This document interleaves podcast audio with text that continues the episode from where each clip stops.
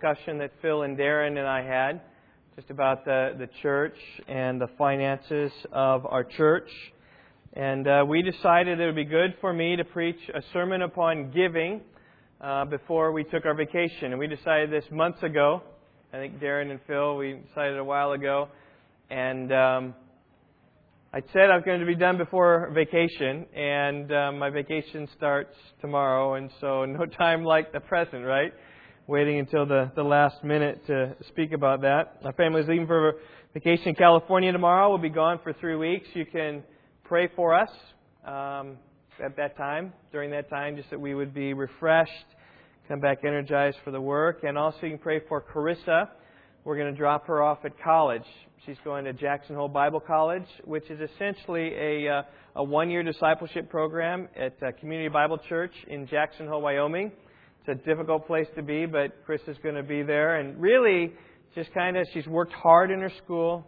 She has her uh, associate's degree, and she's kind of taken another year just to devote to the scriptures. And so I really pray for her as she does that. Jackson Hole Bible College is uh, also Part of this is not just the Bible, it's also some trips to geological places, Mount St. Helens. Um, where else are you going? Yellowstone, Grand Canyon, and um, Zion, Arches, a bunch of different places to really just show and look how the Bible is true, just how Genesis can be reconciled, a short six day creation with the evidence from the flood. Um, and so she'll do that. Also, spring break is an extra trip to Israel she gets to do. So, are you jealous? Are you envious? Many of you parents, I, I know you are, but that's what that Krista is doing. Um, my absence, Bob Clinton is going to be here next week to speak with you. Um, and uh, um, um, Phil Gusky told me that it, it is the first Sunday of the month, so there is potluck.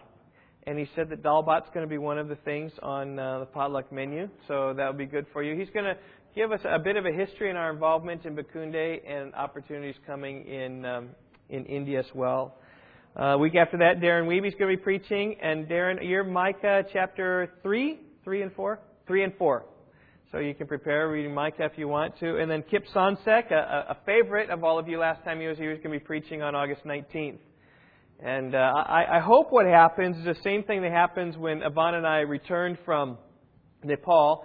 Ivana went to Nepal um, mid-April, beginning early May, and um, we were gone for whatever two and a half weeks. And uh, some of the kids were in California. Chris and Asar were here, and and we're riding we're riding back home, and uh, we're in the van, and Michelle Hook tells me, I'm not sure where you are, Michelle, but she said, uh, "Yeah, the church is doing even better than when you were here." So I say wonderful, and we hope that that takes place. In fact, in many ways, just um, uh, my desire is to lead you, but not not necessarily take front and center stage. We had our prayer meeting today, and uh, just was really encouraged that we're talk, working over Psalm 91. Many of us are working on memorizing that, and people just commenting on the text a little bit and their thoughts. And then Phil turned to me and said, "Steve, you have any thoughts?" And and my my biggest thought was this: is that how wonderful that I'm not leading this, but that, that people are, are letting the word guide them totally apart from me. And I, I just remember I said something like, good stuff, is like all I said. Uh, just I, I long to see us be a body that follows the Lord rather than necessarily a, a person. Well, today I want to address the issue of giving. It's a pretty general topic. My message today is going to be topical rather than uh, textual. Um, Chad, Mitchell, I remember yesterday, said, Oh, it means we should bring our checkbooks to church, huh? Get ready. Well, maybe the Lord will convict you, um, and that is that's okay. That's that's good. At Rock Valley Bible Church, we we don't place a strong emphasis. We don't bring much attention to the matter of giving.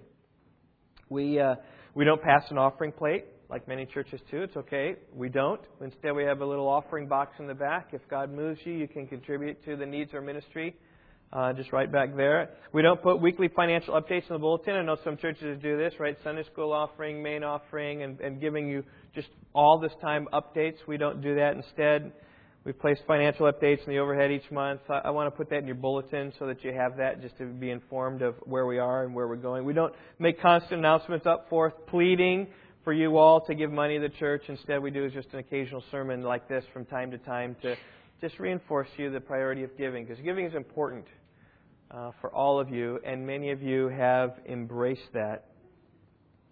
Now, I think some of the reasons why we don't make a lot about giving is really twofold. First is we want to avoid the accusation of just being money hungry people. That's all we want. I remember hearing someone say that about Rock Valley Bible Church, oh, all they want is your money. And I was like, what are you talking about? We have an offering box. We rarely talk about money. But just, I'm telling you, it is, it is where we are. It's the culture in which we live. Is that people see the televangelists on TV and sees them for the sham that they are, and and they hear about churches, you know, just trying to long for money and and talking about it all the time. And that's that's the impression. And so we do what we can to fight against just the pervasive mood that says church is about money and church is about Jesus Christ, and and maybe to a fault. Okay, I'm not I'm not proud of that. I'm just saying we're trying to strike a balance between responding to the culture that, that gets it so wrong, thinks we're all, all about this, and yet being balanced on the on the other hand. So, the second reason why we don't bring a lot of attention to it, I think, in many ways, because God has always provided for us. God has given us in this body some very generous people who understand giving. They understand giving to the Lord. They give sacrificially.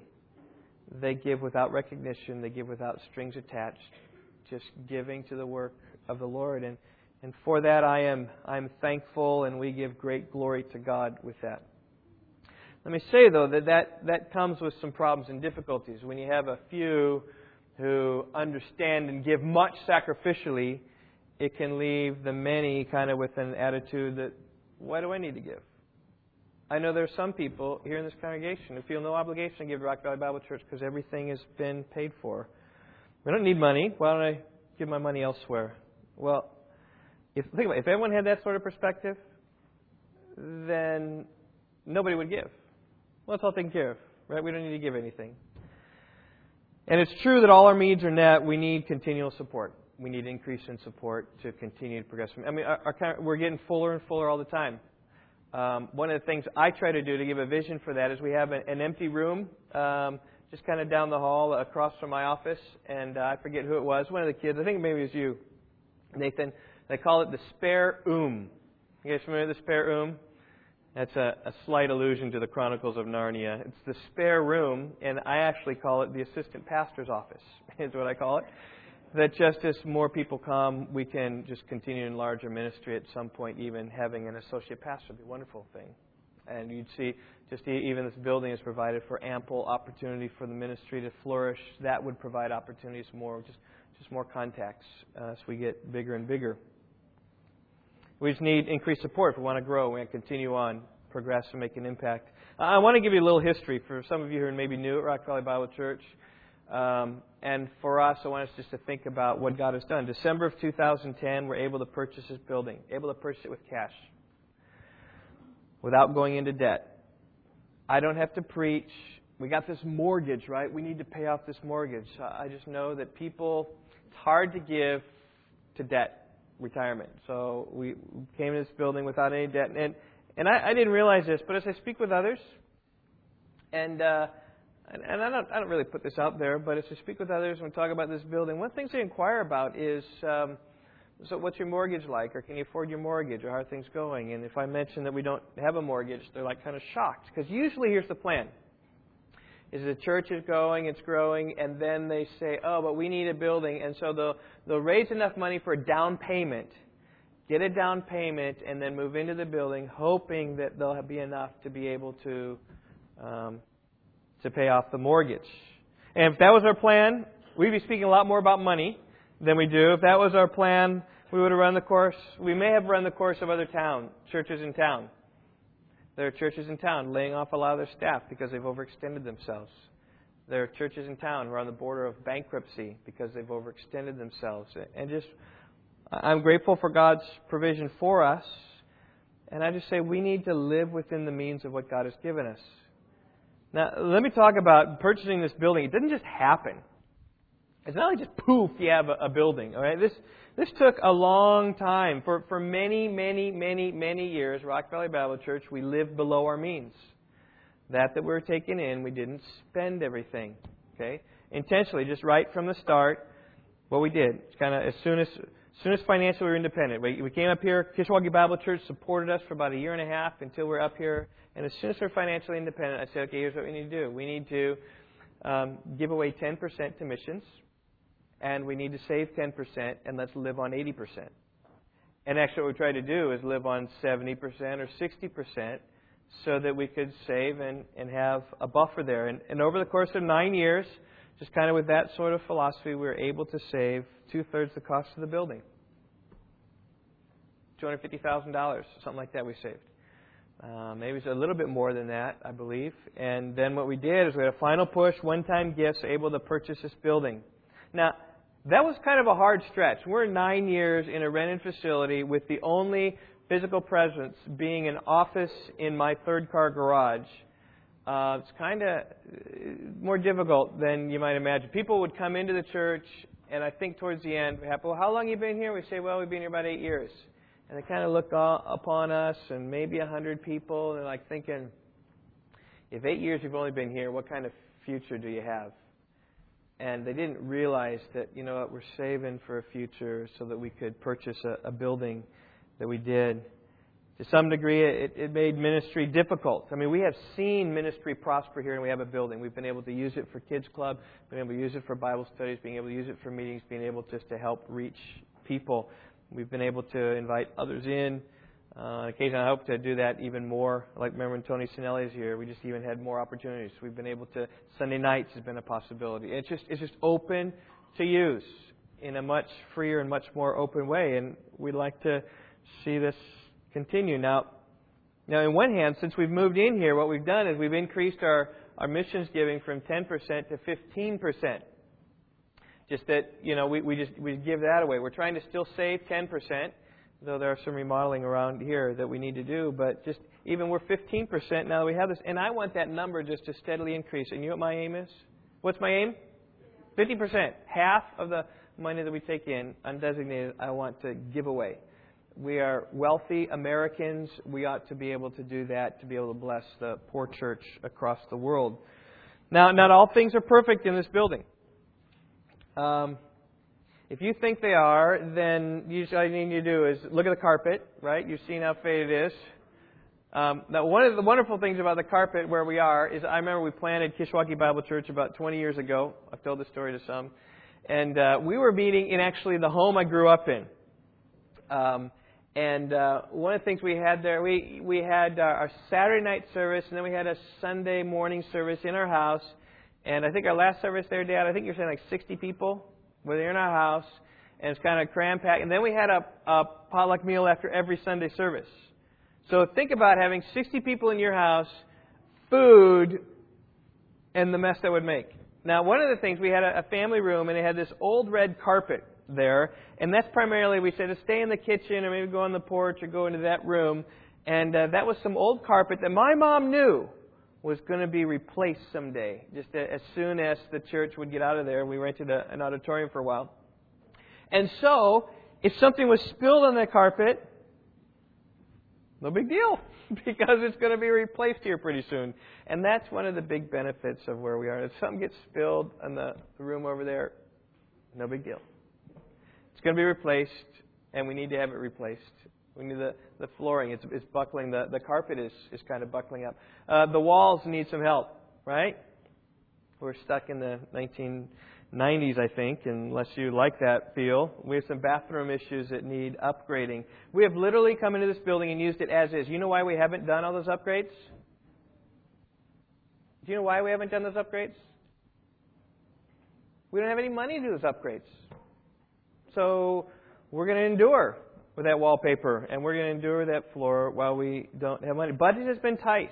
It's been tight. But I said we have received a large gift recently to help ease some of that, and we're going to start to maybe see what we can do. And the most, it's not like we're swimming in money or anything like that, but even we've had an interior decorator in here, just beginning to look to think about some ideas about. Uh, things that we can do. Just, just, and we're going to try to do it as frugally as possible, make the biggest impact as possible, but just slowly um, renovate and change and update the look in here. But we're only going to do that as God gives us the money.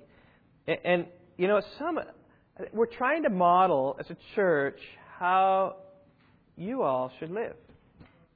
I think about our home, and um, we, we have this um, linoleum floor that is um, coming up in some places. And um, Yvonne has wanted a floor laminate there for many years. She's not here. She'd say amen to that for many years. But it costs some money. And I'm like, it's okay. Let's wait. Let's wait. Let's wait. Let's wait. And finally, here over vacation, uh, we're going to have some some wood floor, some laminate installed. I've talked to my uh, brother-in-law. And here's the neat thing: is we're going to leave for vacation on Monday, and we come back three three weeks later, and our floor is going to change. Just poof! It's going to be nice. It's going to be wonderful. Wood laminate floor. We've purchased everything and and, and geared up everything, but we haven't gone and purchased it on credit. We've waited until we've had the, the ability, and we've just gone ahead and done that instead. And I say, as a church, let's let's live that sort of way. I, I want I want us as a church. Okay, we get our money in, we give some. Right, we're up to 15% now. We save some for future building. For maybe we had to build a nest egg a little bit for maybe a associate pastor comes in. Uh, maybe for a building someday, maybe for a church plant someday. I don't know. We just need to start start building up a nest egg so that we can use it funding for the ministry, and then live on the rest. So let's live on our let's see, 50. Let's live on our 75% of what comes in. Let's let's try to do our repairs with that much. Let's try to live below our means. Let's avoid the perils of debt. And I just say, make it your goal to live on less and less and less and less a percentage of what has been given to you so that you can give more and more and more and more of that away. You say, Steve, that sounds strange. Well, Randy Alcorn knows an older couple, has such a mentality. He said, well, why don't you write down your thoughts on giving? This is what this couple wrote to Randy Alcorn. He says, quote, Our life's purpose for giving is as follows. Help fulfill the Great Commission by giving 50% of our annual income to Christian causes that have the greatest leverage. This is a family. To do this, we must maximize our income, consult with people knowledgeable about the ministry, and select the best organization support. We have averaged about 33% for the last 15 years. In the most recent two years, we moved to 50% of our gross income. It's a wonderful thing, right? Can I say that? That would be a good goal for you, be a good goal for us. Now, it's difficult to do that. I mean, if your if your income is at poverty line, I mean, certainly. But but I would say as your income increases, just think about, well, I've been able to live here. Maybe I should keep living here and, and give more. My message this morning is the crux of my command. Be a giver. It's my message title this morning. Be a giver. It's my heart for all of you. I want all of you to have a heart for giving. I, I want for you all to be giving people. I, my outline just have three questions. Why? Why, Steve, do you want people of the church to be givers? Really, it comes in two parts. First, answer my, my question. First of all, it's the nature of our faith. The nature of our faith is a giving faith. The core of our message is this: is God has given us a gift. And God has given us a precious gift. And God has given us His Son. The most basic and most loved of every portion of all portions of Scripture is John 3:16. Why don't you turn there? If you're looking, if your Bibles are closed in your lap, that's okay. We're going to zip to verse, passage after passage after passage today. John 3:16. You probably know it well. It says this: "For God so loved the world that He gave His only begotten Son, that whoever believes in Him shall not perish, but shall have eternal life." There it is. God giving His Son to give us eternal life. God giving His Son who died upon the cross for our sins, that those who believe in Him will have everlasting life. The next verse says this For God did not send His Son into the world to judge the world, but that the world through Him would be saved. God sent His Son to be the Savior. And through faith in Him, He's given us salvation. We're saved from our sin. We're saved from eternity in hell. We're given joys in heaven forevermore. Psalm 16:11.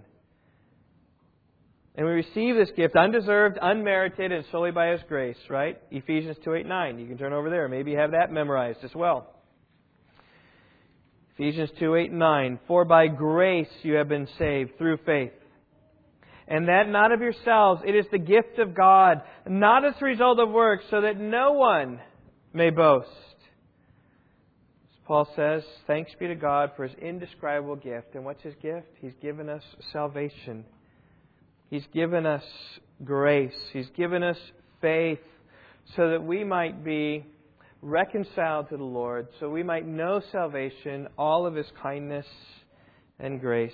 And, and I say, we need to continually put this before our minds that, that we're saved by His grace, we're saved by His gift, we're saved by His Son. In fact, that's why at the end of our service this morning, we're going to celebrate the Lord's Supper, which we do every four to six weeks or so, just again to reflect and remember upon Jesus Christ, our Savior. And an opportunity for us to remember how it is that we're saved through the shed blood of Jesus. That song we sang, Jesus, my great high priest who offered himself and died. My guilty conscience seeks no sacrifice beside. It's just one atoning sacrifice is all we need to stand before the Lord. He died the death that we should have died, thus we escaped the penalties of sin and lived the death that he deserved, and lived the life that he deserved. And we need to realize that the great implication of the cross upon our lives, as the hymn writer says, Jesus paid it all, all to him I owe. Sin had left a crimson stain, he washed it white as snow. Jesus died for me, therefore what? All to him I owe. Everything of me I owe to Jesus.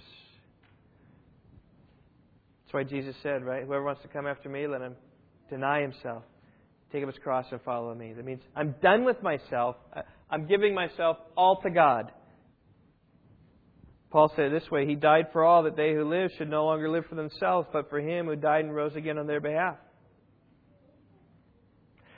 Christ died for us, that we who live should no longer live for ourselves, but we should live for Him who died and rose on our behalf. Isn't that, that a giving faith? Isn't that what says? That, that God has given Himself to us so that we give ourselves to Him. Christianity is a giving faith.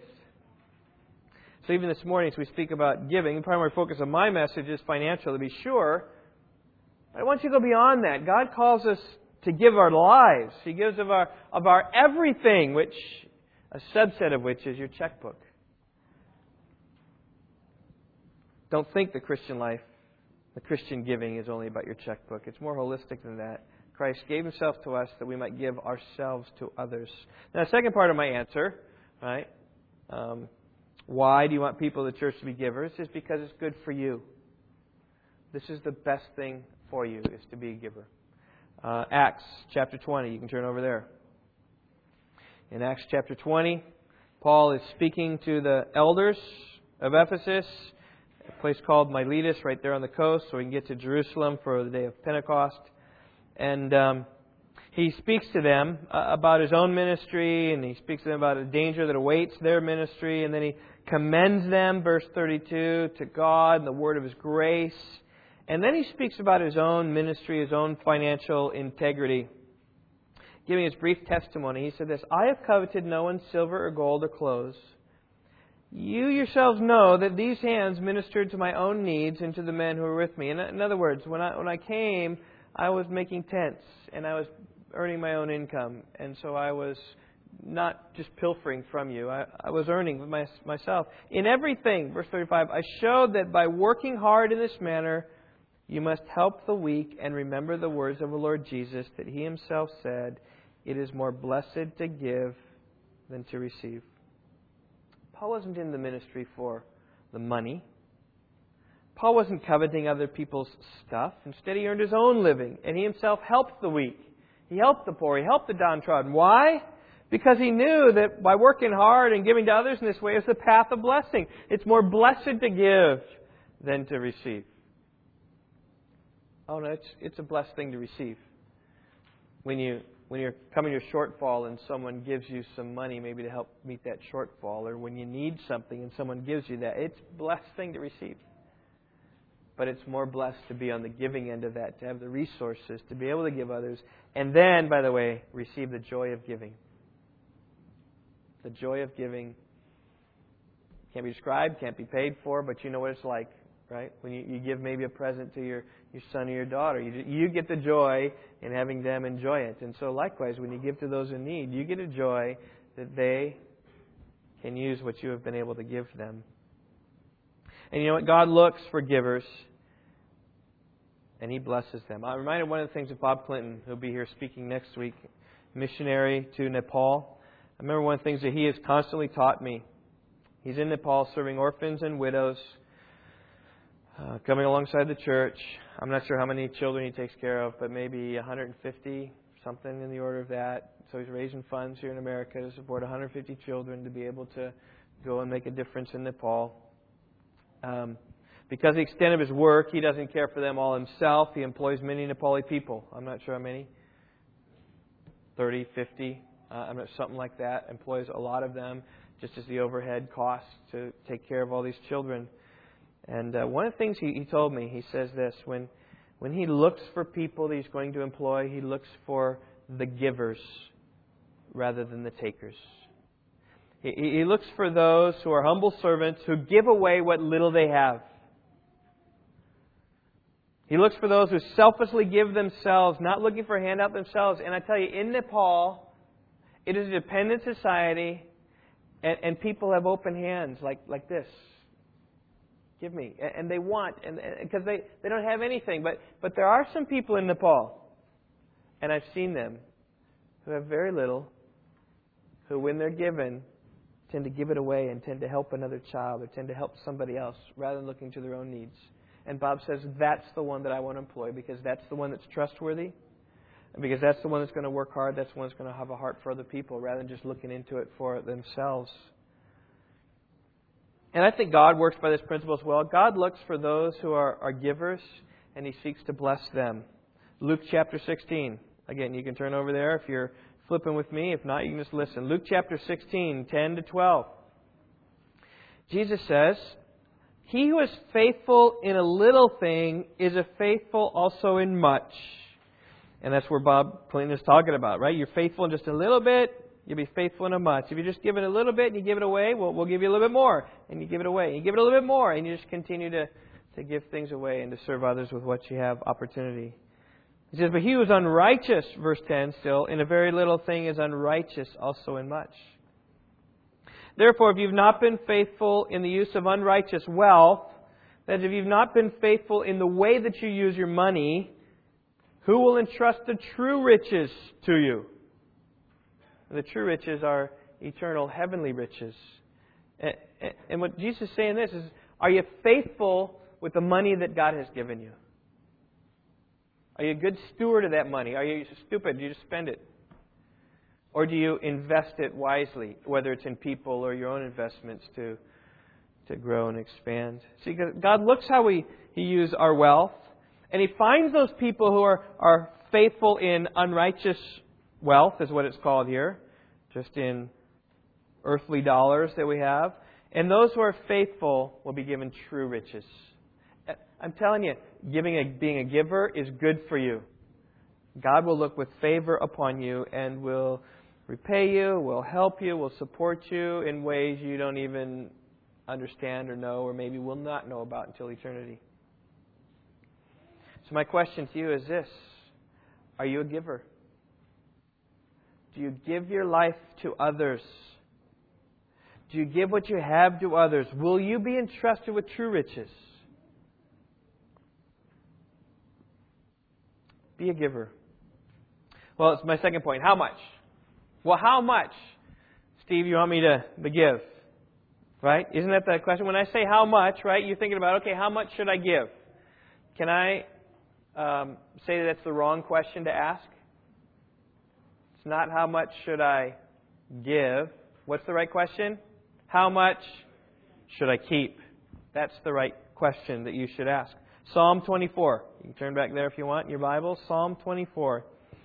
Just the very first verse of this psalm sets everything in perspective. Psalm 24, verse 1 says, The earth is the Lord's and all it contains, the world and all those who dwell in it. You say, why? For he has founded it upon the seas and establishes, established it upon the rivers. God is the one who made the world. God is the one that owns the world. God owns everything. Everything. God owns every. What does God own? Everything. So you think about what does God own? Who owns the clothes you wear? God. Who owns the food you eat? Who owns the car you drive? Okay, okay. Let's, let's try this again. Who owns the clothes you wear? Right? Who owns the food you eat? Who owns the car you drive? Who owns the house where you live? Who owns the pen you write with? Who owns the chair where you sit? Who owns the bed where you sleep? We could keep going on and on and on and on. God is the one that owns everything. You know what? If you have this perspective, it makes giving easy. Did you know that it's incredibly easy to give away someone else's money? The Democrats have understood this. Both sides. During uh, Bush's reign as well, the whole stimulus bill, he gave away a billion dollars. Okay? Politicians understand this. Every poli- it's fun. Someone gives you money, you gotta give it away. It's like, oh, no hurt off my back. That's just yours. We have the joy of giving away God's money. If you see it rightly, there's great joy in giving. You know, there's nothing that you have that you have not received. 1 Corinthians 4 7. The real question is this not how much should I give, but how much should I keep? Now, there are, there are many people that say you should keep 90%. Okay? Or to put it another way, they say that you should give 10% of your income. It's commonly referred to as a tithe. Tithe means tenth. They say that you should give away 10% of your income to the local church. Because we see in the Old Testament, or they see that the Old Testament people are required to give their tithes. Now, here's what I fear about that teaching. Okay? By the way, I disagree with that teaching. All right? There, there's a certain smugness that comes to those who tithe. Well, I've given my 10 cent, 10% to the Lord. Now I get to do whatever I want with the 90%. And there's almost this, look at, I've, I've made my righteous duty, now I get to enjoy my materialism. With a smugness and a comfortability that God is very happy with all they're doing. But think about when God Jesus called us to follow him. You remember what he said in uh, Luke chapter 14? You can turn over there. I haven't got it memorized, but here it is Luke chapter 14.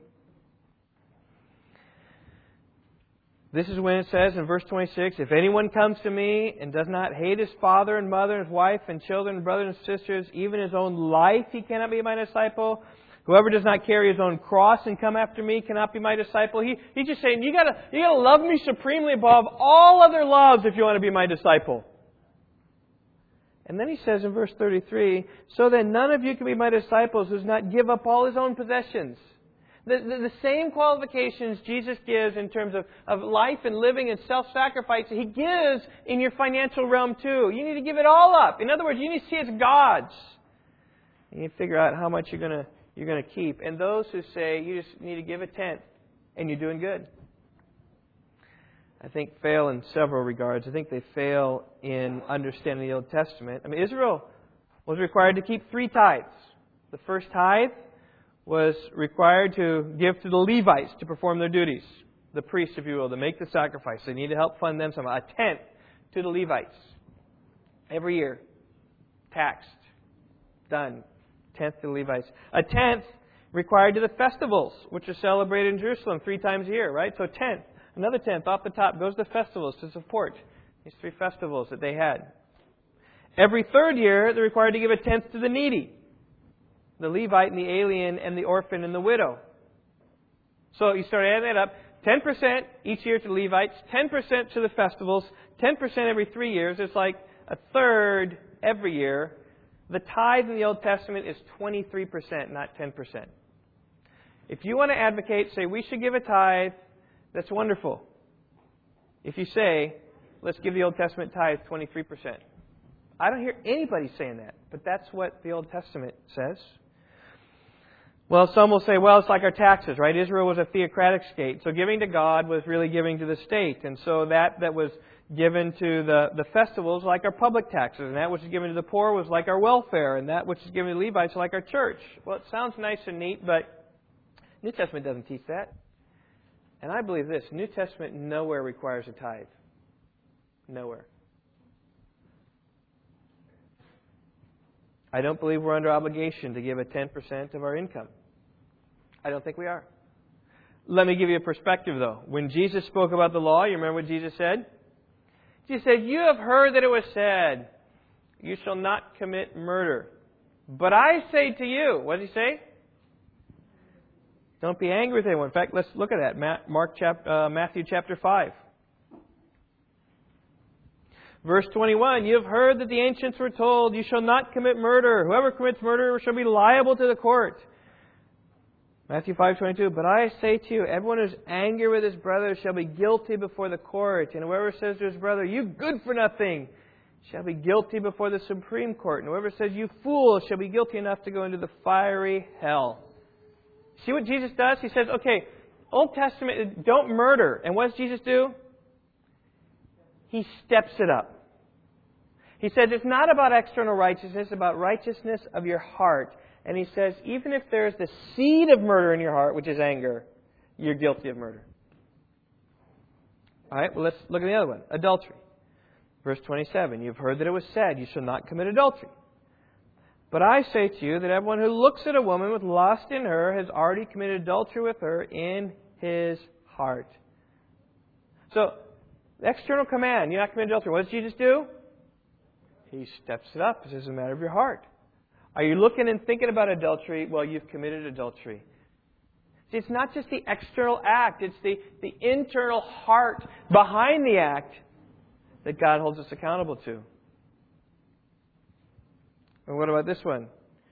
Um, about vows. Right? Where's this one? Yeah, verse 33. And you have heard that the ancients were told, You shall not make false vows, but shall fulfill your vows to the Lord. But I say to you, make no oath at all, you're in heaven on earth. For it is the throne of God, or by earth, for it is the footstool of feet, or by Jerusalem, for it is the city of the great king.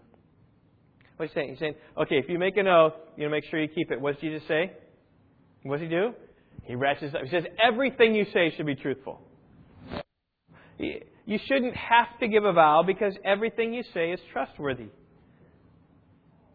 He's just taking the command and ratcheting it up. And so I would believe that regarding the tithe, Jesus does the same thing. He might say something like this You've heard it said, you should give 10% of your income to the church. But I say to you, everything that you receive from the hand of the Lord is a gift, and you are a financial manager of his resources. Certainly you can invest more than 10% into his kingdom work, can't you? See, he takes the 10% and he just ratchets it up. I think that's in the spirit of the teaching of Jesus. I don't believe that we're required to give a tithe. I believe a tithe is a good place to start. It's a good place to start. Just like murdering anybody, not murdering someone, or not committing adultery is a good place to start in your morality. Now, those who advocate the tithe, go to Malachi chapter 3. Why don't you turn there? Last book in the Old Testament. You're in Matthew, just turn to Malachi. And, and they, they come right here and they pound this verse. They say, Look, look how important the tithe is. This is talking to the Israelites. Verse 8, Malachi chapter 3. Will a man rob God, and yet you are robbing me? God is saying, I've been robbed. You all are thieves, and I have been robbed. And, and they didn't understand. We're robbing you? How, how are we robbing, robbing you? Says, in tithes and offerings. You are cursed with a curse, for you are robbing me, the whole nation of you. Bring the whole tithe into the storehouse so that there may be food in my house. And test me now in this, says the Lord of hosts. If I will not open for you the windows of heaven, pour out for you blessing until it overflows. You understand what's happening here? People weren't giving the tithe. And God is saying what? You are robbing me. Everything short of the tithe is theft in the Old Covenant. So think about that. That means if you tithe in the Old Testament, that means you've stopped robbing God. I think when I give to God, we can go beyond that. We we gotta. I mean, you know, if you're to give to somebody, you gotta you gotta get to some point where you stop taking from them. Okay, at least get a neutrality, and the tithe was neutrality, and then you can start giving to God if you really want to give to God. And even in the Old Testament, it wasn't merely the the tithe. They didn't have the smugness that I fear so many Christians have in terms of, well, I, I've, I've I got my because I hear questions like this. Well, am I supposed to tithe on the gross or on the net? Have you heard that question before? I'm like, if you're just dealing at the 10% level, and if you're trying to get this technicality, you're trying to feel good about your own righteousness, what you're trying to do. So I've tithed on this, I'm good. Oh no, I've tithed on this, I'm good. And Jesus will never let us be comfortable with how much we give. Because we have to give it all to Him. Even in the Old Testament, they weren't bound by the tithe they gave free will offerings sometimes. Remember Moses building the tabernacle? And he asked the people to bring money and materials, and they gave in such an abundance they had to stop because, Exodus 36, the people restrained from bringing any more, for the material they had was sufficient and more than enough for all the work to perform it. That's giving to God. That was above their tithe. It's above their 23 and the third percent. They just gave above that. Remember when David collected money to build the, the temple? The people rejoiced because they'd offered so willingly and they made their offering to the Lord with a whole heart. And David rejoiced greatly because they were giving, giving willingly and, and so much in abundance. They had everything they need. They, they really understood the joy of giving, of how joyful it is to give with a willing heart. And I fear that those who say, you've got to keep a tithe, like, oh, it hurts, I'll give the tithe. Oh, I got my duty. But you know what? You start giving beyond that, and there's a joy that comes look at God, I'm sacrificing for you, and it, it, it's, it's your money anyway. I'm giving it out, and there can be this great joy. So, what about today? How much should we give? A, a tithe? I say it's a good place to start. And I say start by keeping 90% and ever shoot to have that percentage you keep go down and down and down throughout the rest of your life. So Randy Alcorn says, God prospers me not to raise my standard of living, but to raise my standard of, of giving. Right? How about next time we get a raise, we say, well, rather than raising my standard of, of living, I'm just going to give more. I've, I've been doing good at the standard of living. I got more. Why don't I just give the more? And thereby keep less. A man named R.G. Letourneau, inventor of earth moving machinery, determined to keep his income relatively flat. I couldn't verify this, but I remember um, hearing that he um, he he was he was owner of this big company and he just kept a salary. He just had a salary and all the profits he gave away. And uh, he said, "I this is what I need to live on." And all the profits that came in, he says, "That's mine. I'm just going to give it away. I'm just going to give it away." As God prospered him and his business, he gave more and more of his money away. At one point, he was giving away 90% of his income. He said this I shovel out the money, but God shovels it back, and God has a bigger shovel. Or a man named Stanley Tam. I don't have it here in my notes, but here's, here's another one. He's in charge of uh, president of U.S. Plastics, and he even went to a lawyer and said, "I want to deed this company over to God." And the lawyer's like, "You can't do that." And he finally found a lawyer that would deed his company over to God. And uh, basically, then, any profits that they had then would be given to someplace else, is really what it was. And this company just flourished and flourished and flourished. And Stanley Tam was doing fine financially, but he'd made a commitment. This is totally the Lord's business. Gave it away. So, my, how much do you keep? How much do you keep? That's the big question. I want you to be a giver. I want you to be able to look God in the face and say, God, this is how much I keep. Well, my last point. Why should we give? Well, because the nature of our faith, the gospel is a giving faith, and because it's good for us. How much? How much should we keep? Well, that question's up to you. I think I've tried to set God's standard. To whom? To whom should we give? And here's something else that might be radical for you. I think that you can give to whomever you want. I think it's all up to you. Okay? I mean, if you're like our family is, you give to Rock Valley Bible Church, but you also support missionaries, you support some Christian institutions, you support maybe children in foreign lands, lots of different places where our, our, our finances go. And I, I trust that for many of you that's the same. The church reflects a, a part of your giving. And I just really trust the Lord will lead you in where you ought to give your finances. Let me just give you three quick categories of where you should give. And these come scripturally. First of all, give to those who help you spiritually. Now, in most cases, this means the church. If the local church is a blessing to you, you ought to give back to that ministry. God has given the church to help us grow in our faith as spiritually God is using that institution to help me should be given back to the church. Some instances, I'm thinking about this, maybe a missionary in a Muslim land without a church, maybe surviving on John Piper sermons, maybe giving some to desiringgod.org to keep that website up so that they can still survive in a, a Muslim land. But I, have worded this carefully. Give to those who help you spiritually, because that's the principle. Galatians chapter 6. Let's turn to Galatians. Galatians chapter 6 and it comes in, in verse 6. I'm having trouble. Here we come. Galatians 6, verse 6. The one who is taught the word is to share all good things with him who teaches him.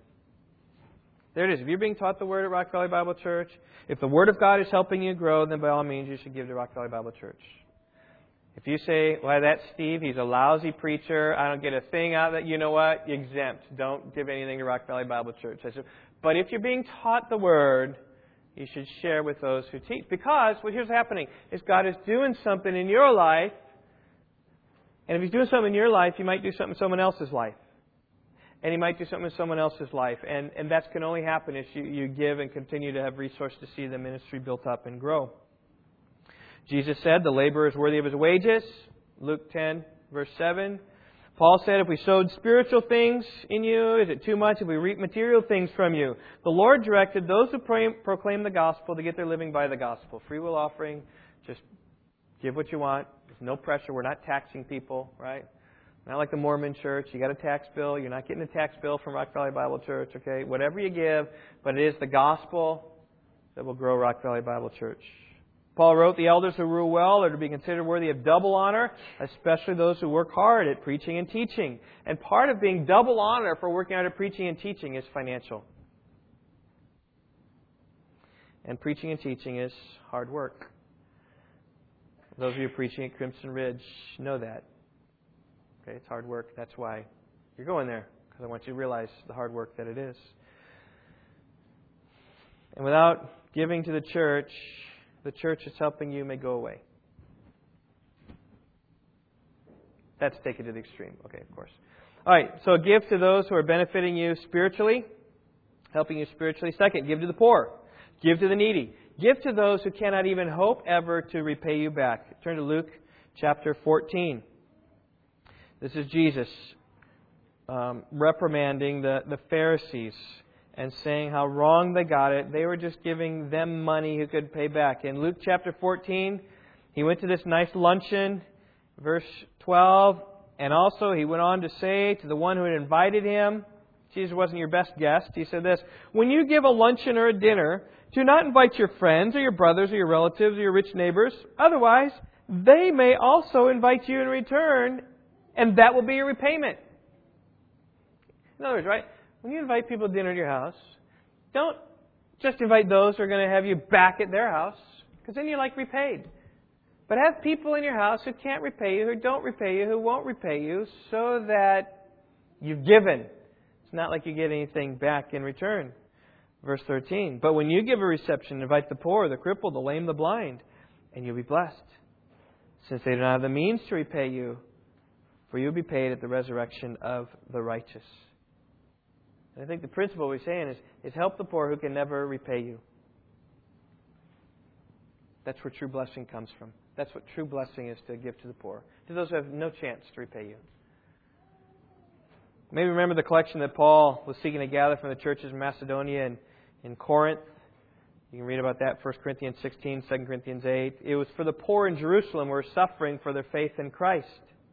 And he was gathering up this contribution uh, to be able to, to gather this and give so they might give willingly to the saints in Jerusalem and to be able to help them who couldn't repay them back.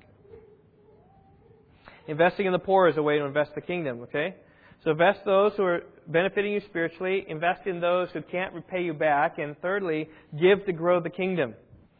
By this I mean missionaries, missions, evangelistic societies, church planting efforts, Bible schools, training centers, printing presses, whatever is getting the gospel out, whatever is really ministering to people. Anything that plays a role in God's global kingdom, give to that. Uh, Matthew chapter 9. You can turn there if you want. Matthew 9, verse 37 and 38. Then Jesus said to his disciples, The harvest is plentiful, but the workers are few. Therefore, beseech the Lord of the harvest to send out workers into his harvest. Now, I don't think that Jesus is saying just pray for them that they go out in the harvest, and you're like, okay, good, you went out, wonderful. Oh, you went out over there, wonderful.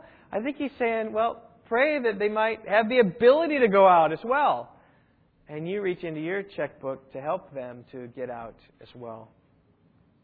Praying involves corresponding financial commitment, so give to grow the kingdom.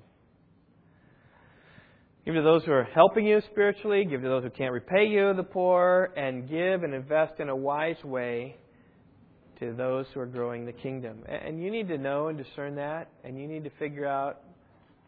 I mean, if you're you're giving money to some liberal institution, it's not helping. Give money to those who you know and trust, who are doing a good job, who you can see, you can visit, you can know, whatever, to, to propagate that in whatever way you can, because you will be accountable for the money that you give away.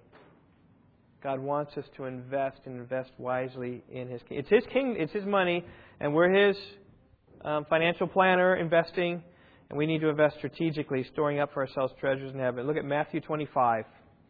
That's where I get this principle. Matthew 25, it's the parable of the talents. Jesus describes what the kingdom of heaven is like. He says in verse 14, For the kingdom of heaven is like a man about to go on a journey who called his own slaves and entrusted his possessions to them. To one he gave five talents, and to another two, and to another one, each according to his own ability, and he went on his journey. Immediately the one who had received the five talents went and traded with them and gained five talents more. In the same manner, the one who had received two talents gained two more. But he received the one talent, went away and dug a hole in the ground and hid his master's money. Now, after a long time, the master of those slaves came and settled accounts with them. And the one who had received the five talents came up and brought five talents more, saying, Master, you entrusted five talents to me. See, I've gained five more. His master said, Well done, good and faithful slave. You are faithful with a few things. I will put you in charge of many things. Enter into the joy of your master. And verse 22, and also the one who had received two talents came up and said, Master, you entrusted two talents to me. See, I've gained two more talents.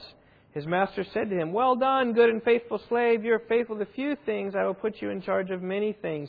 Enter into the joy of your master. Verse 24. And the one also who had received the one talent came up and said, Master, I knew you to be a hard man, reaping where you did not sow, and gathering where you scattered no seed. And I was afraid, and I went and hid your talent in the ground. See, you have what is yours. But his master answered and said to him, You wicked, lazy slave, you knew that I reap where I did not sow, and gathered where I scattered no seed. Then you ought to have put my money in the bank, and on my arrival, I would have received my money back with interest. Therefore, take away the talent from him and give it to the one who has ten talents. For to everyone who has more, and this is the bigger shovel principle, shall be given, and he has an abundance. But from the one who does not have, even what he does have shall be taken away. Throw out the worthless slave into the outer darkness, into that place where there's weeping and gnashing of teeth. I think this is a parable of stewardship. Uh, uh, I think that God gives us talents. This is talking about financially gives us talents. I think it also gives us resources of every kind. And at the end of our life, we're going to give an account with what we did with our, our resources. And if you take the resources that God has given you and use them and multiplied them wisely, and I believe, right, give to those who support you spiritually, give to those who can't pay you back, and give to the greater cause of the kingdom, I do believe that God's going to welcome you. Say, well done, well done, good and faithful servant. But if you squander the resources, maybe hoarding them to yourselves, right, and, and you think about that, that might be just just you're you're in your house, kind of shelled up, kind of say, I gotta I gotta be protected, I gotta live faithfully for God.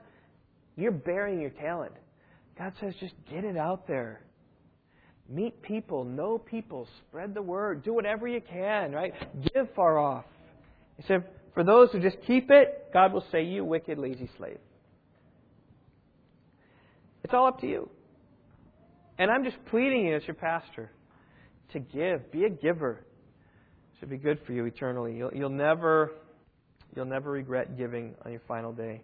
It's our duty and our responsibility to multiply our resources for kingdom work. And, and one day we can do this by one way we do that by financing God's kingdom. Okay. So let's think about application for you. Now, I know some of you, God has blessed you greatly financially, and you've been able to support the work of the church in a great way, and for that I, I thank you. Some others of you, things have been difficult. Life circumstances have been difficult. You've been going from job to job. The recession has hurt. Your income has been unstable. You haven't been able to give as much. Not, not just to church, but anything. And I just say to this, I'm understanding. And some of you, life circumstances have been so hard that you don't have anything that you can give. Um, for you, I'm sympathetic. But whether you'll be able to give much or give little, God knows everything that's going on in your finances. God knows everything that's going on with your life. He knows what's going on with your income. He knows where you've been giving or not giving. And He's the one that holds you accountable. He's the one that will deal with you. He's the one that will reward you. And I hope will be rewarded abundantly.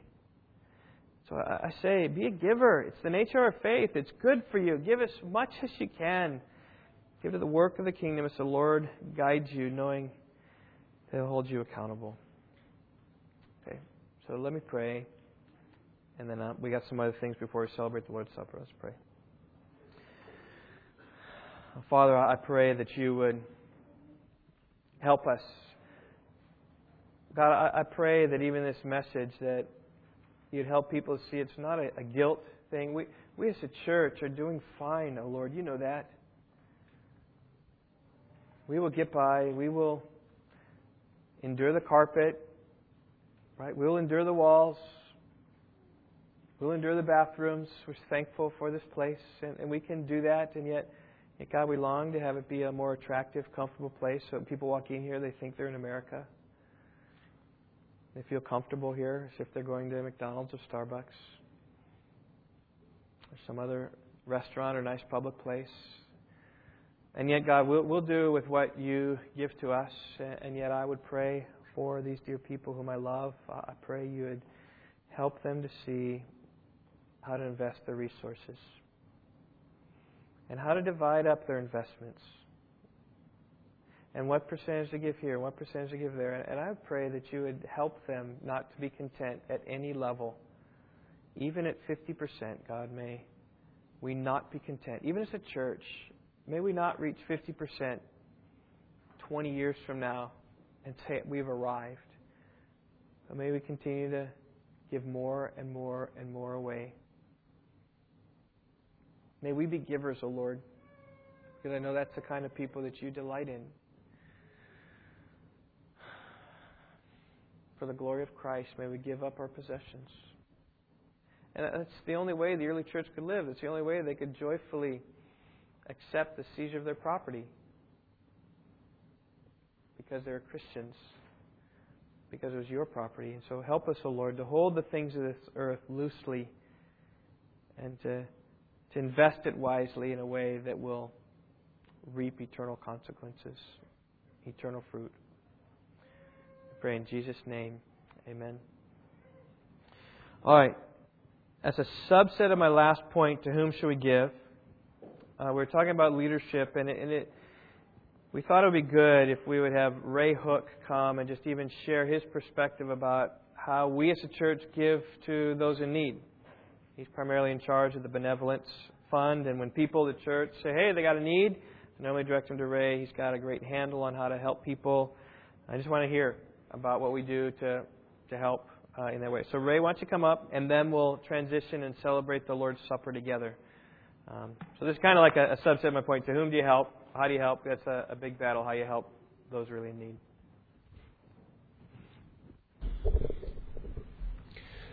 Well, there's really uh, two ways that we as a church help our own body of those needs. And um, one is in emergency situations. If you do have an emergency financial aid need, um, contact myself or one of the elders.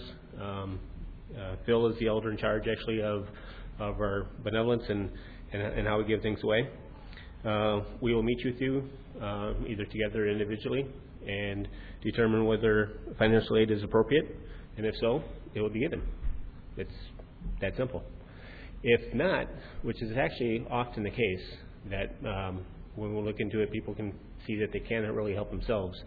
Um, we ask you to uh, and encourage you to take part in, in uh, financial counseling, which is really the second way that we help. Uh, right now, it's, uh, counseling is done by Michelle and myself. Um, and a little bit of background on that. Before we moved to uh, Rockford, Michelle and I were involved with the Elmbrook churches in Waukesha, Wisconsin's Elmbrook uh, Counseling Ministries. We both went through counselor training uh, for the Good Sense Counselor Ministry, and together we led several classes of Crown's um, Biblical Financial Concepts class. And uh, we both started, uh, but not, wasn't, wasn't able to complete it before we moved, and since then haven't really picked back up on it yet. Uh, Crown Ministries uh, Counselor Training Program. But the objective of that training and that counseling is to uh, provide practical financial assistance to the people in need, is to communicate the vision of financial freedom uh, to people and the, and, and the clients, to assist them in applying biblical uh, financial principles and stewardships of all areas of their lives, not just in the finances, and to assist them into um, learning how to create and live on a budget. Um, what it's not, uh, we don't get into um, investment counseling or retirement planning. We don't do uh, marriage or family counseling. Um, a lot of times finances can involve and be hard on marriages, but we really don't get into marriage counseling at that point, mainly with the finances. It's, we don't get involved with legal work or estate planning. Uh, we don't intervene with creditors. Um, that is the client's job themselves if they're in trouble with that. but um, we do go through a very well defined process. And before we start, all clients are required to fill out a, a form that gives an overall financial overview. Um, that is kept strictly confidential with us and the clients. It's not shared with the elders or anything, anybody else in leadership. Um, as we go through the process, there's a um, the counseling process is typically six to nine months long. Um, it can vary quite a way, uh, quite a bit depending on the the situation that uh, person's in need. Uh, initial meeting is uh, just kind of introductions, reviewing the process, getting an understanding where they're at. Um, second meeting is uh, to review progress on spending records. Um, we require that they all keep track of their records and what they're spending and, and categorize it. That's how we can help them build a budget. Um, third meeting is to review that spending plan and develop a uh, spending record and develop a spending plan or develop a budget with them. Uh, continues on there to refine that as we go along and develop a debt reduction plan of how they can go through and, and reduce their debts. And finally, uh, completes with when they are able to work out their plan and stay on their plan, and has a, a debt reduction plan and able to maintain it. So, if during that counseling process that we determine that financial aid is warranted and that they need it, and it can be um, that it's both needed and that it, they can accept it and be non-enabling, so that it's not going to enable them to maintain bad habits, but enable them to free themselves and to continue out um, working out of their the situation that they're in. Then we'll bring that need with Phil, and Phil and I will discuss it and uh, determine how much we can help that family out and help them give. It's important to know that we don't just give handouts. Um, every giving decision is carefully considered and is always made by just one person. It's not just me, it's usually me and Phil. Michelle is involved a lot. If Phil's not available, maybe another elder uh, that we that we talk to and that decision is made. Um, the key thing is that we don't want to just give money away for people to use in bad habits. Um, we, we do keep track of what, what they're doing with it and how it's and how they're how they're being supportive. If we do support somebody be, even beyond the counseling session, we will continue to meet with them on an ongoing basis as long as the church is supporting them uh, to see how they're doing, see how they're using that money, and to uh, make sure it's still needed, and to eventually then wean them off of that if if it's a long-term support. So uh, overall, that's how we as a church support people. If um, if you feel you're in need um, and are interested in some counseling, you can contact, contact me and Michelle. Um, you can do it privately, email, give us a call sometime. We'll set it up. You don't need to know. The only thing that is shared with, shared with the elders is uh, we do let them know who we are helping, uh, just so that they know that uh, we are in, in contact, support, and uh, in contact with these people. Um, and that's all.